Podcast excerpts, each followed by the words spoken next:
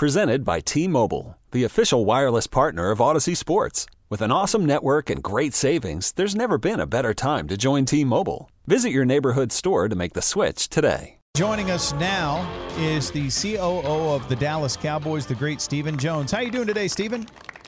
Hey guys, great being on. Uh, tough one for us last night, but uh, hats off to the Saints and the crowd down there. It's always, uh, we all know it's tough to get a win and uh, down there in the Superdome.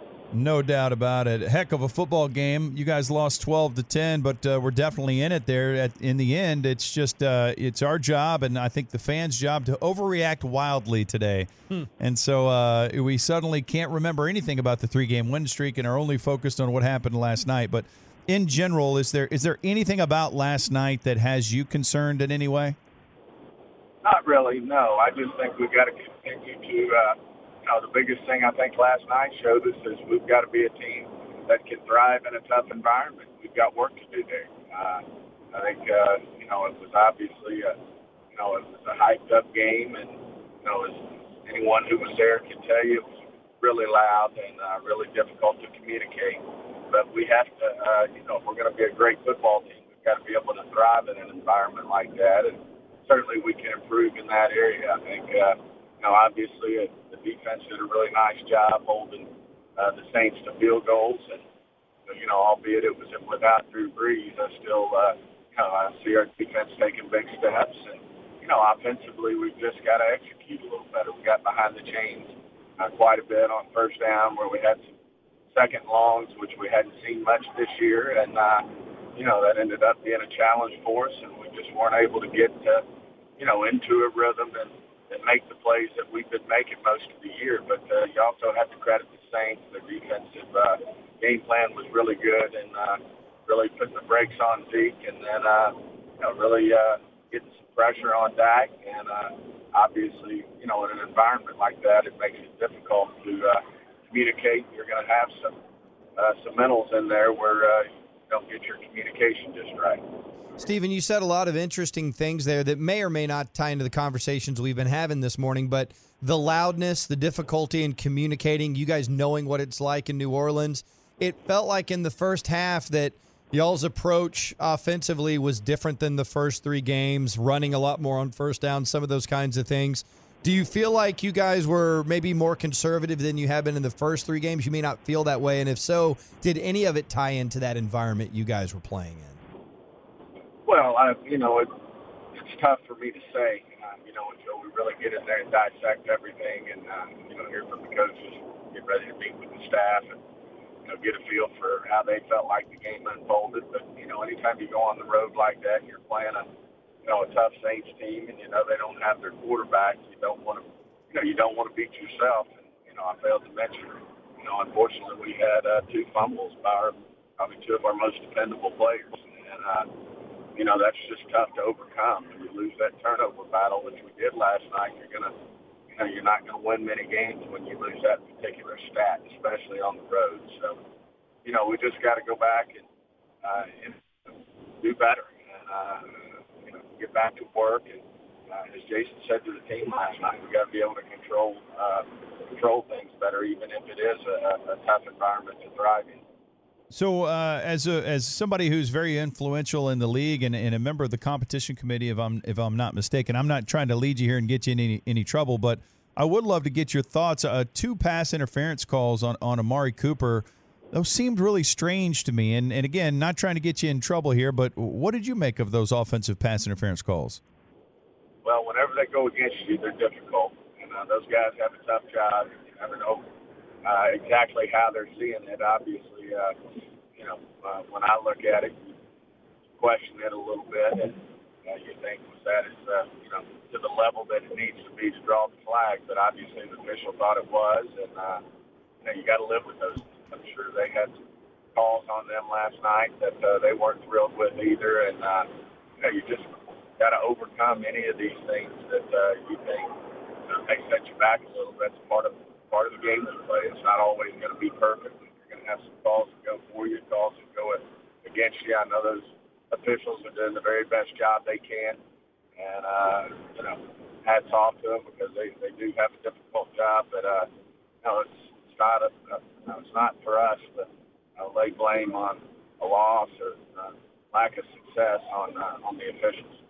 Talking to Stephen Jones here on the Ben and Skin Show, 105.3 The Fan.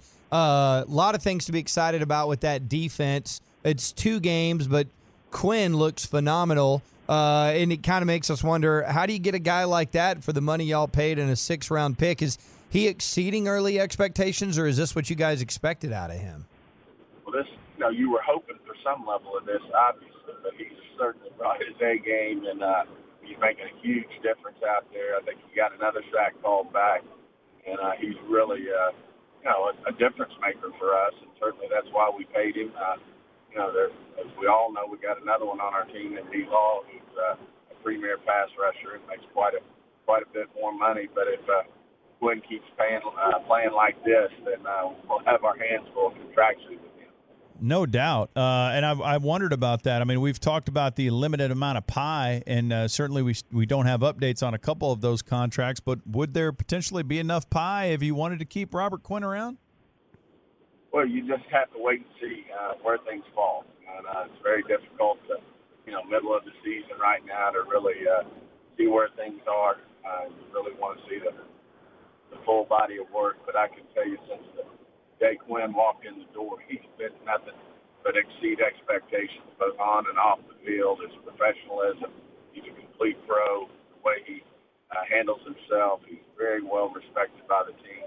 You know, it's just turned out to be a you know a great pickup by us. And Will and our pro department, Alex Loomis, did a great job of uh, getting us in the mix on that one, and uh, uh, certainly. Uh, glad we have him. And, you know, as I said last week, I think this defense is only going to get better with time. And uh, as they play together more and, uh, you know, they, they get uh, their cadence down, I, I think they're only going to get better. It's a talented group out there and look forward to, you know, good, more good things to come from that unit. Steven, did you like maybe midway in the fourth quarter lean over to Jerry and your brother and go, "Where the hell's Tony Pollard, man? I thought we were gonna have this rookie doing awesome stuff in this game." We Wait, was it was that a thing too, or knowing the environment, maybe more hesitant to throw a rookie out there in that mix? What happened with him last night? Well, I think the biggest thing is, you know, again, you got to give credit to the Saints. They held the ball, I think, for over 36 minutes, and so we had a limited amount of. I know at the end of the third quarter, I came over Jerry and said, "Look, we've only had the ball one time, which was a touchdown, but uh, you know, Saints controlled the ball, and uh, you know, we were able to hold them to field goals, but they had some time-consuming drives for field goals, and you know, we really had a limited number of opportunities to execute and, and make plays out there, and you know, had a 12 to 10 game that moved pretty quickly, and uh, you know, both sides ate up a lot of clock on their drives, so you know, there just weren't the number of opportunities that you might normally see in the game, but. I, I know our coaches. I'm, you know, we've talked in meetings. I know they'd be very comfortable with Pollard and into any type of situation. He's ready to go with, you know, his time and his touches have come. So, in terms of the injury front, we were obviously concerned about Tyron, and uh, then Demarcus Lawrence, I think, got a little banged up, and Xavier Woods. What can you tell us about the health of those three guys and any others that are maybe of a concern? Really, it's early. They're just getting in and out of MRIs out there, and we don't really know a whole lot other than we do know. You know, Tyron's probably got a, uh, you know, he's probably got a high ankle, and Avon Frazier's got a, uh, a worried that he's got some sort of pec uh, uh, injury that we'll have to deal with, and then uh, uh, D. Law, we think, uh, you know, think it's not his uh, shoulder he just rehabbed, but his other shoulder he tweaked a little, but uh, hopefully that's not going to be an issue. Not to pry on your personal life here, Stephen, but I'm very curious what you were doing on Saturday night because I'm sure you saw the magical social media video of your dad like the Pied Piper leading all of Bourbon Street. Him and Rosie just had a throng of people following him everywhere he went. Were you anywhere near him as that magic was happening? Yeah, we had a little birthday. My brother turned 50 uh, over the weekend, so we had a little birthday party down there for him and had a nice evening with uh, uh, with uh, with our family. And uh, when Jerry was trying to make his move from the restaurant back to the car, it caused quite a stir. As you know, we had a lot of Cowboy fans down there, of course, a lot of football fans in general, and it's a great atmosphere. So he's out there on Bourbon Street with. Uh, I didn't see an elite SEAL team force around him. I only saw Rosie, and Rosie is a bad dude, no question about that. But uh, is that is is Rosie enough security for old Jerry out there just uh, uh, in on Bourbon Street? Can he handle it all by himself? Well, you know, uh, the group down there uh, historically has been so friendly, and uh, you know, you don't really you don't really need security. I mean, everybody's there in a you know in a good good place and a good mood, and you know everybody's friendly. So uh, I think we were in. I think Jerry was in good shape. You know, you, it brings up an interesting point too, because I don't know. Maybe you're accustomed to this. I don't recall ever seeing at least video of your dad in the opponent city with all the people chanting his name. It was it was like a Beatle showed up or something. There was people chanting your dad's name. Is that is that normal? Have you witnessed this sort of uh, behavior before? Not really, but there were a lot of Cowboy fans on Bourbon Street. Obviously, the Saints fans are more uh, locals there, and uh, they've been there and done that. So that uh, you know that uh, Bourbon Street uh, Street uh, the other night was predominantly uh, uh, Cowboy fans visiting for the game. So it was an easy situation, and uh, like we said, had a good celebration for my brother uh, who turned 50, and it was a good evening. So you know, we I have two brothers, and I think as we get older, we don't really buy each other presents for our birthdays. We do stuff for each other's kids or, or things like that. Do you do you get your brother a, a, present? Do you get him a card? Do you just put him in a headlock, give him a wedgie? I mean, what do you what do you do to say happy birthday to your fifty year old brother? Well, well, I roasted him pretty good with a toast that night, and I had little fun with him, and I told some old stories on him. I'm sure he didn't appreciate, but uh, of course. We've got wonderful wives, both of us, and uh, those wives usually take care of us, especially the big birthdays like the, the 50s and the 55s and the 45s. Mm-hmm. The, the bigger ones, uh, we'll splurge and get each other a little something. Man, I am just dying to be like a Jones cousin for a day. Next time you guys have a big gathering, can me and Ben yeah. tag along and pretend like we're from uh, Arkansas? Uh, absolutely. Welcome, welcome. Yeah. Love to have you guys. Hey, we'll change our name to Jones. I mean, people already think you guys feed us our lines anyways.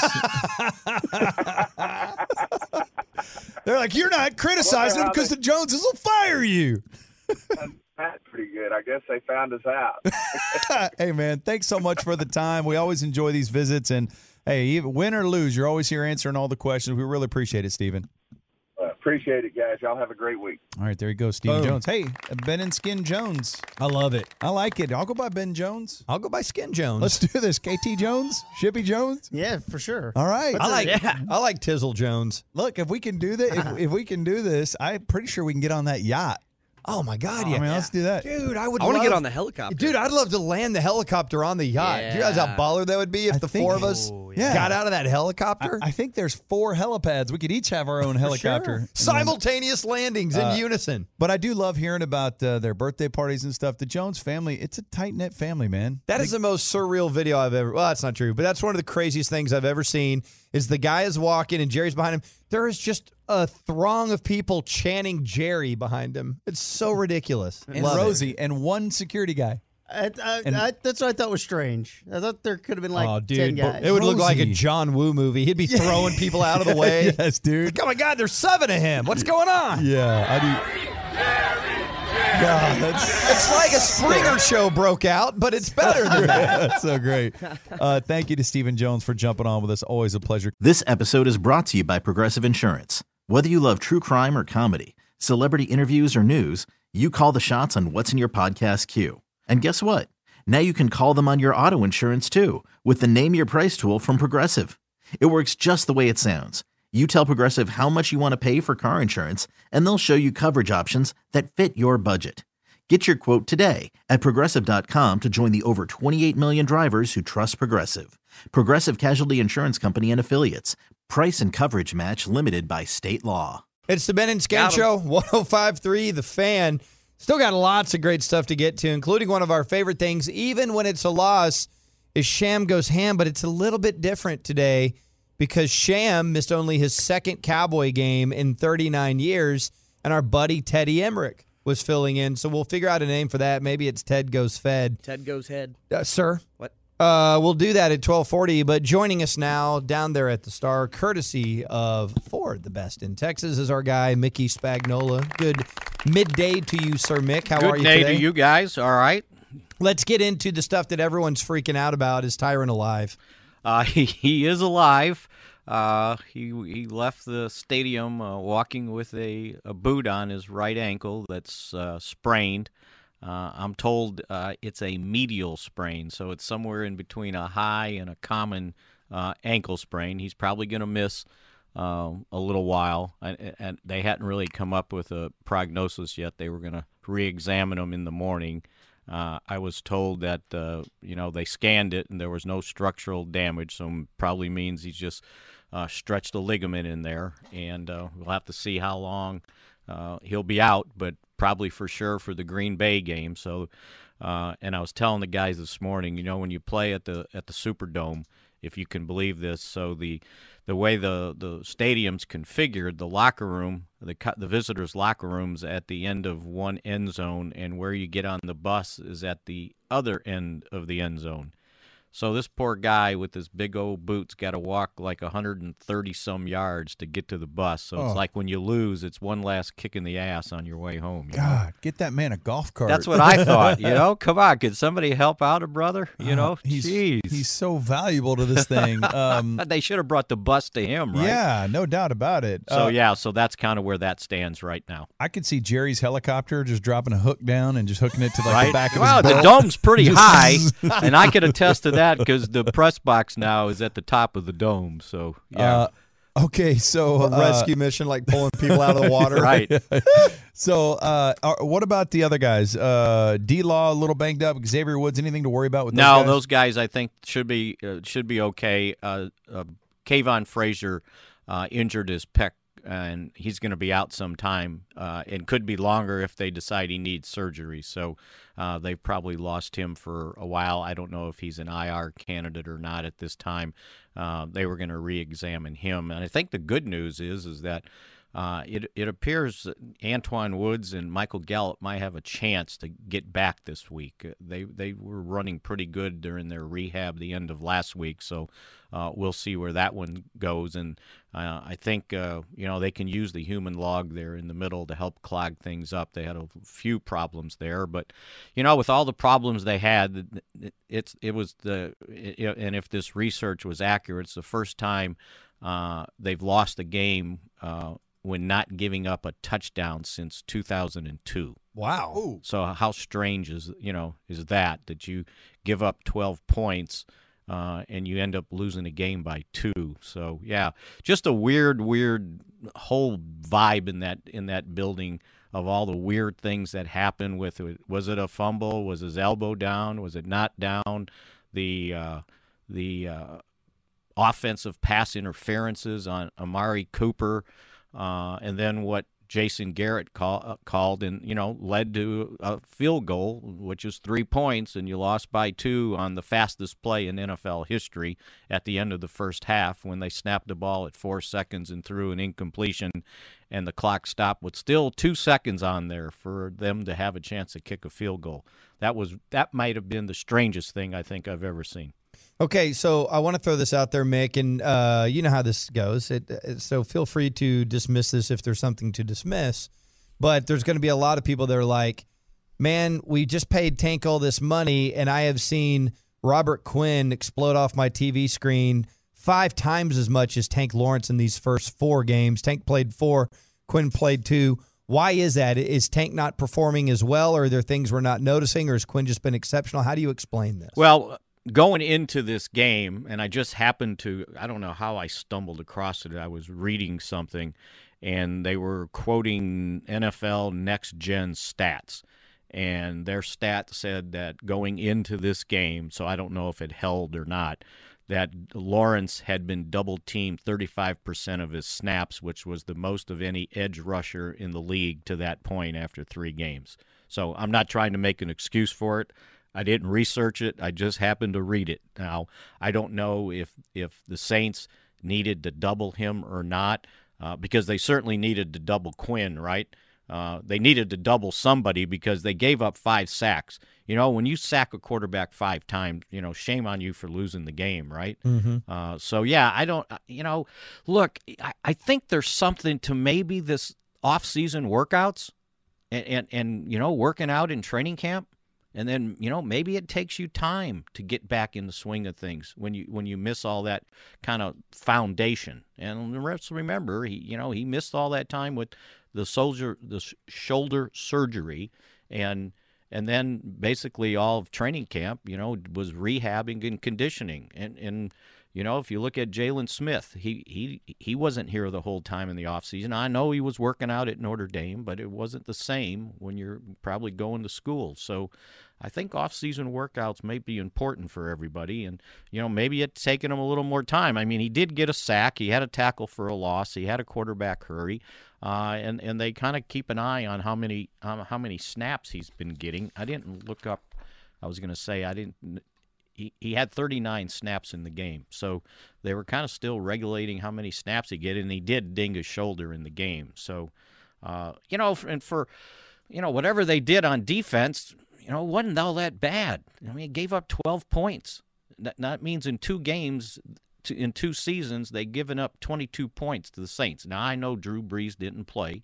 Uh, but a lot of teams don't have guys playing. But 22 points to uh, my masterful offensive coordinator Sean Payton's not bad in two games. Awesome stuff, Mick. We appreciate it, brother. Okay, see there ya. he goes, Mickey Spagnola. Uh, we'll get back into Cowboys stuff coming up here in just a bit. In fact, we'll go through Teddy Emmerich's best calls of the game as he filled in for Brad Sham and Sham goes ham. We'll go around the NFL, get back into the Cowboys, but before we do, we should probably tip our caps to Globe Life Park and another brilliant day by the Texas Rangers, who have been so good with their legacy program of late, whether it's Beltre, whether it's Michael Young, whatever they're doing, uh, they've just been doing it exceedingly well. The Josh Hamilton stuff, and now they say goodbye to Globe Life Park.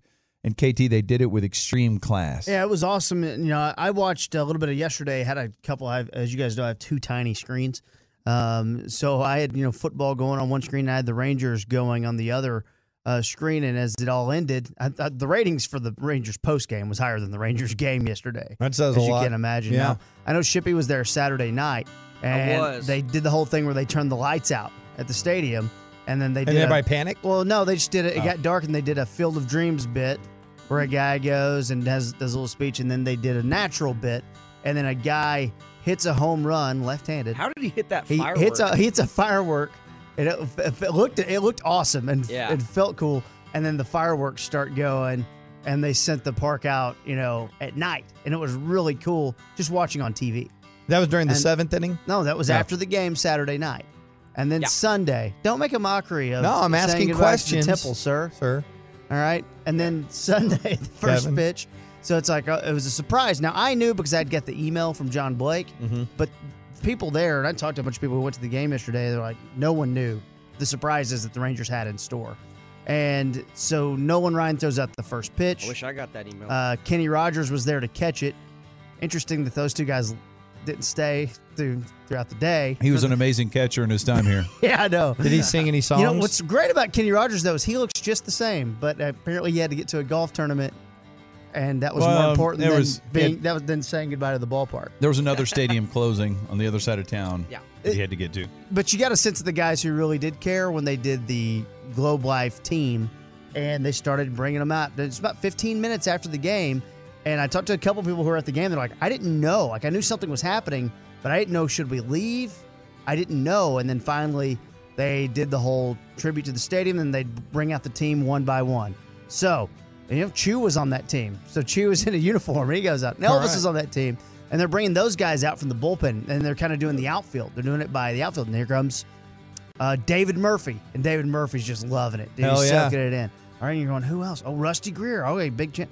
Josh Hamilton comes out. Nice. And then the- the crowd went nuts. I mean, they went absolutely bonkers. Was he Oh, wearing a flannel shirt? no, they had them all in Ranger jerseys of their time. He had an So like. Rusty Greer was wearing kind of the Rangers, like the it was white, but you know with the red lettering. You know, Josh had on from from his time when he played. Hey, hey And Chuck, what- can you introduce me as Paul Bunyan? Rusty had extra polyester on his. It was also weird though because they were doing a thing where they were going, you know, uh, like Ian Kinsler, you Darvish, Derek Holland, we're all in this all Globe Life Park team. Yeah. And their Chuck would say, "Unable to be here today." And it was- I felt like it should have unable to be here today because they're currently playing for someone else. Uh, you know, unable to be here today, and then they would do it. But then they had Beltre come out. Oh, Crowd goes nuts. Michael Young comes out. Crowd goes nuts. Uh, you know, Will Clark, Raf- uh, Rafael Palmeiro. I feel like I'm just listing off the team, but Lance Berkman. the the biggest Berkman didn't make it. no. who did Will Clark yell at? He didn't yell at anyone. Okay. Carl Everett nice make guy. Carl Everett didn't make it? it. Why not? The- See, guys, you're mocking the Rangers. No, I'm here. not. I want answers to these questions. I'm asking sports The questions. biggest cheer. Michael Young comes up, but the biggest cheer was Napoli. yeah. And Oh, hell Chuck yeah. Morgan gave a little bit of extra time for the crowd to get the Napoli chant going. Uh-huh. And Napoli's got this fat beard, and he's standing at catcher. uh, He's standing at the catcher position, not in full uniform. And He was shirtless, and You see him. He kind of he's kind of rubbing out. He either had allergies. He was No, rubbing or he what? was- I think I think four Hawaiian tropic models carried him out on their shoulders. And saying, that's why he did that. he was rubbing his nose. Oh. So either had allergies or he was. You could tell he was. He was getting choked He up. was choked up. Was he Yeah, telling a lie? easy. No, no, not at all. No, no, it was Pinocchio. No, you could tell. Got your nose. You could tell he was choked up, and then they did uh, the final pitch. So Michael Young throws it to Pudge. Pudge, and Pudge, Pudge was Pudge was going ham yesterday. How did the Yankees take this? they were? They got out. They got out of there. Oh, okay. And then Pudge throws it down to Elvis. Elvis lays down the tag on a ghost runner, calls him. out, and then the parade to new Globe Life Field. It okay, was great. Now man. wait, how much of that did they show? Uh, now, listen, All I, of it. I have. Uh, it was an it was an hour long. I'm going to watch it tonight. I have it uh, taped on my DVR, but I'm very interested about who all left the building, when they left the building, and did they put on hard hats to go into the new building, or what stage So is it in? The only people that went into the new building was John Rhadigan. Okay. Okay, and John Blake was there, uh, of course, and John Blake ran the whole show. It was Rads dude, and it, Blake it was mornings. really good. And then uh, so you had owner Ray Davis, and he took the home plate. They right when the game ended, they dug up home plate. Okay. they got their shovel out, dug up home plate, and then it was you know part of the process of the parade. So it was uh, Ray Davis, uh, Neil Leibman, I think the mayor, uh, Mr. Green, maybe Tom Schieffer was there. Sean Terry? And then, uh, and then Bob Simpson stumbled in. And Rhadigan even goes, "Oh, there's Bob Simpson." It was real strange. It felt like they were making an attempt to keep it out of Bob Simpson, the microphone out of Bob Simpson's hands. Uh, and then Ray Davis takes this like 50 pound home plate and lays it into the new uh, to the new field. That's It- awesome. it- it- dude, they've been doing. They're. I mean, look, things haven't gone their way on the field, but they're in transition. They're rebuilding. Yeah. But they do things like this really well. Like they're a great. smart, classy organization, and they've got a good handle on this type of stuff. And I love the way they've embraced their legacy. It's a short history here, but it's it's important for that. And and you know, Jon Daniels will come on our show and go, "Hey, guys, don't, you don't have to bring up 2010, 2011 anymore. We're not, we don't bring it up. We're not hanging our hat on that. But it is great for the fan base to celebrate. That was the greatest era in Texas Rangers history, and Yeah. the best times ever happened at that ballpark. And so that's pretty cool the way they passed the baton from one ballpark to another. And and do you know why? Uh, seriously, why John Blake is so good about this stuff is he has an amazing sense of the history of the game. Yeah. And so when you have that broader perspective of all of it, and then you can look at what the Rangers' history is within their own little context, he just they do these things right. They really do. The guys who were there were having legitimately soaking in and having a good time. Uh, I think Fox Sports Southwest deserves credit, and they'll probably be airing this all week. You can probably find it somewhere. Mm-hmm. If you give a crap about the team at all, you can't watch that not feel something. Awesome. And In I your know a lot of people were getting choked up and all that stuff, but like you couldn't have done watched that whole thing. And Emily and Dave Raymond and, and Tom Grieve Emily's and Bassick great. was a part of it, and McLemore. Those guys did a great job, and all the people running cameras. They they gave a good shout out to all the, these guys who'd been running cameras at the stadium for 25 years. awesome. And then you know the parade going over. It was just really cool. I've never really seen anything like it. So I, I just thought it was. God, I that's thought it was great. great. And if you guys get a chance to watch it this week, uh, just do it because Fox Sports did a great job covering it. Well done, Texas Rangers. Once again, thank you for the recap, KT. All right, Ted Emmerich filled in for Brad Sham. We were going to do Sham Goes Ham, but instead, let's do Ted Goes Fan next on 105.3 The Fan. Just looking at my Twitter timeline here, Brian Broaddus says the first down runs were a disaster from a blocking standpoint as a whole. We'll visit with him throughout the week on the radio oh, station, I know. Uh, Warren Sharp had this on Twitter. When can you count real seconds during a slow motion replay? Last night, Collinsworth on the with four seconds left, they're showing a slow motion replay. He's like, "All right, there's one, two. Yeah, that was the best moment of the first half. dude. And and Al Michaels didn't even say anything. He was like, "All right, we'll just let this guy do dumbass stuff." Uh, yeah. Uh, and then uh, I'm seeing a lot of Mavs Media Day on my timeline, and a couple things. Uh, Carlisle went on a rant apparently about analytics, uh, and he said the mid-range stuff doesn't really work for anybody. Oh. Um, well, that's interesting. I would uh, beg to differ on that, but it's not what we're shooting for. If you look last year, I think Golden State was in the top three or four in mid-range shots, and they were pretty damn successful.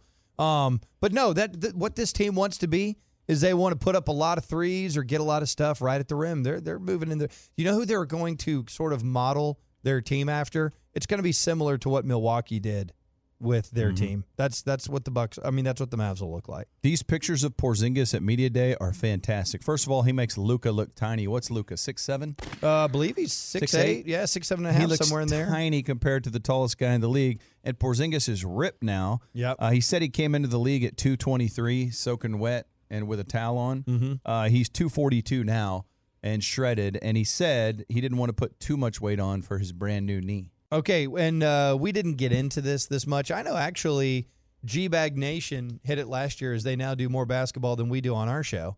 But the Klay Thompson story, where Klay Thompson had a knee injury that's an ACL, and there's a lot of evidence to suggest that you should wait two years before you get back out there. Guys, if you want to see what Porzingis by the time he gets back out there on the floor, Yeah. it's gonna be pretty close to two years. He is. Uh, Carlisle said real emphatically, there he's completely rehabbed. So I I took that as meaning, hey, we may occasionally rest a guy on the second night of a back to back, just like we did Luka a couple times last year.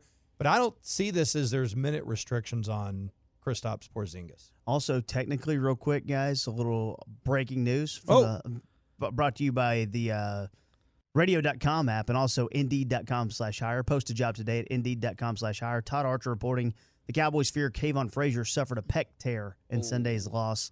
Uh, depending on the location of the tear, that could require surgery, and that would put him out for the year. Dude, that's I mean, what you go come back from pecs, depending on the location of it. So. that's the deal with our backup offensive lineman out of Penn State. Connor McGovern. Yeah, he had a pec thing, and it's like that thing lingers forever. It absolutely Uh, does. That's unfortunate, and a super dude does a lot in the community with charity and stuff. I'd hate to see that for him on, on a personal level. But on a personal level, huge opportunity yesterday to fill in for a legend. Uh, Brad Sham, due to a religious holiday, was unable to call the game. So, it, it- do you guys say this is his second game he's missed in Second, 39 years. 39 years? Thought So, was think they 41 years, I, but I yeah. think maybe, maybe. I thought they were both Rosh Hashanah too. Yeah. Well, uh, Ted Emrich filled in for him. Ted Emrich, son of Roger Emrich. We had Ted on our show, and he's a brilliant young broadcaster with a super bright future.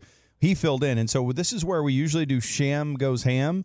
But instead of that, since it's Ted Emrich, we're going to do Ted Goes Hopefully, I get an opportunity to go lots of ham. That hit a giant. That hit a giant. Now, I don't know what the hell they're doing here. ladies and gentlemen, Touchdown, Michael Irvin. prepare yourselves Move over, sweetness. Make a place for Emmett.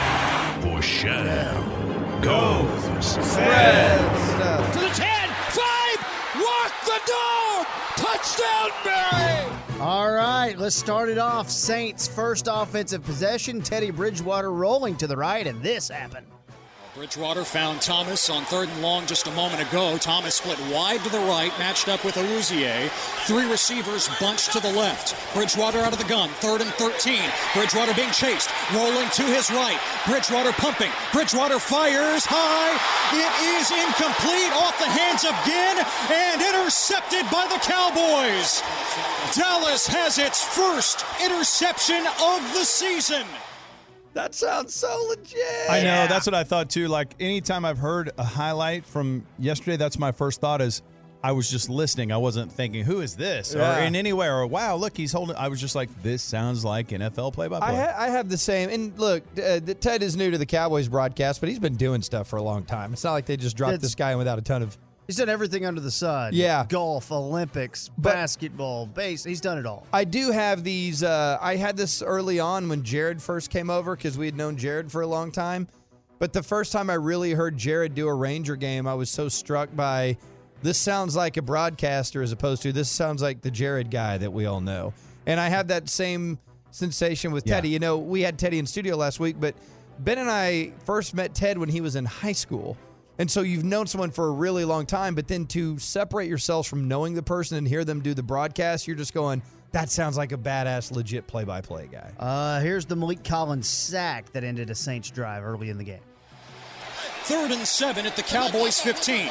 Bridgewater steps forward as he relays the audible. Play clock down to two, down to one. He's got the snap. Cowboys bring a blitz. Bridgewater twisted around. He's dropped. Back at the 25. Maliek Collins, the penetration and the sack on third down. Right. I mean, uh, you can't ignore the sack. No. I know, especially in a penetration situation. Right. Cowboys trailing 6 3. It's The penetration. it's I might hire him for the house. Wait, what would you use it Just for? to, to teach my kids how to do Have it- play by play. Oh, yeah. Because they, they could want to work in broadcast arts one day. Yeah. let the boy watch. 6 3. Cowboys trail the Saints. Third down and four. Cowboys need to get the offense going. And Dak goes to Old Faithful, Jason Witten. Dak all alone in the gun. Play clock to five. He's got the snap. Just a three man rush. Prescott wires it over the middle. Caught by Witten. Turning upfield. He lost the football.